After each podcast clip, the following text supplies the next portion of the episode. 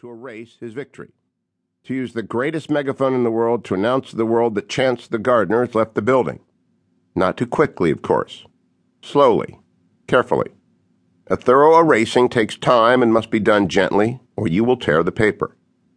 Sometimes Hugh, Willie Brown, then a Speaker of the California Assembly, told me in a feigned hushed tone before a green light on camera in 1992, I have to admit that what I enjoy most is simply the raw exercise of power.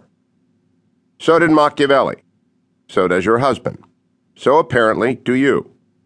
You could no more not seek to be president than George W. Bush could have walked away in 2004 or Barack Obama in 2012.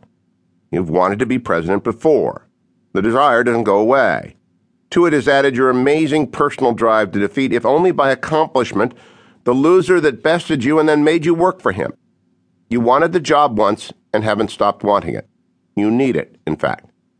I was told about that desire in 1978 by Richard Nixon when I joined his staff as a 23 year old ghostwriter. You had helped force Nixon from the Oval Office you seek to occupy. I think it is ironic in that this, perhaps my last book on politics, for I have nothing more to write that I haven't already written in a dozen previous books, I am addressing a member of the team who, in arranging the deposition of RN, opened many doors for me in the years ahead.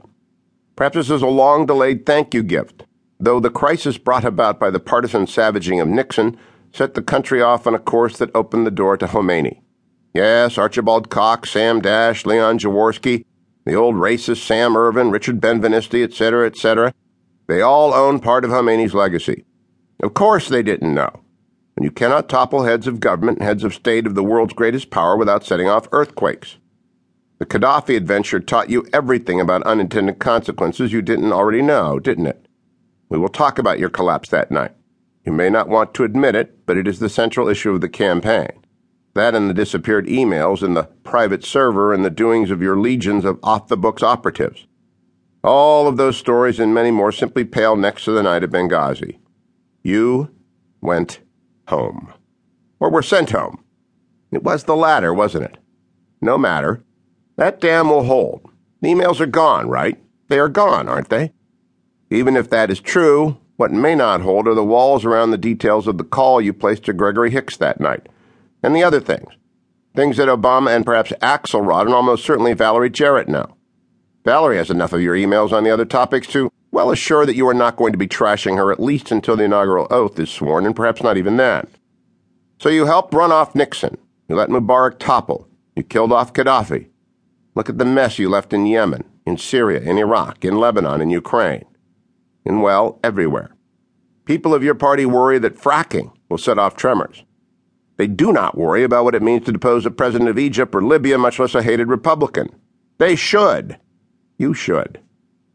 I don't expect that you would ever read this little book after your election, so I'm publishing it before the contest, which I fervently hope you will not only lose, but lose in spectacular fashion, as you do not deserve the office given your reckless, feckless tenure at the Department of State and the wreckage you and the President have wrought the disaster upon disaster you left behind. I am not assuming your election, of course, far from it.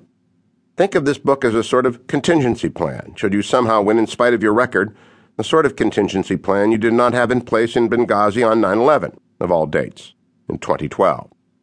Thus, I write it in such a way to maximize any help it might give to your GOP opponent, but also in such a way to help you govern should you somehow win, as you are clearly not ready to govern.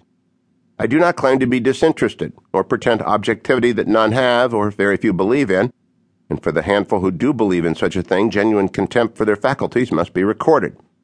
If you read this, it will be because it made a stir by its title and its reception, its promotion, and because we share a close friend in common, who may or may not give it to you with his genuine assurance that while I am wrong, I am not rotten. He might point to my on air friendships with many of your longtime friends and admirers like historian Jonathan Alter or columnist E.J. Dionne, or to in depth interviews I've conducted with Axelrod and other leading lights of your party. People whom you know will vouch for me. For whatever reason, you will read it. If you do in fact win, then, well, perhaps you'll recall a few things from these short pages. They're obvious things you ought to do to win, and I expect you will do some of them, and once done, will recall their efficacy, if not their unique origin, with me, and revisit some of the other suggestions. Some of these are substantive, some are stylistic. Some are designed to assure your star shines far brighter than Obama's, which won't be hard if you don't set fire to the White House.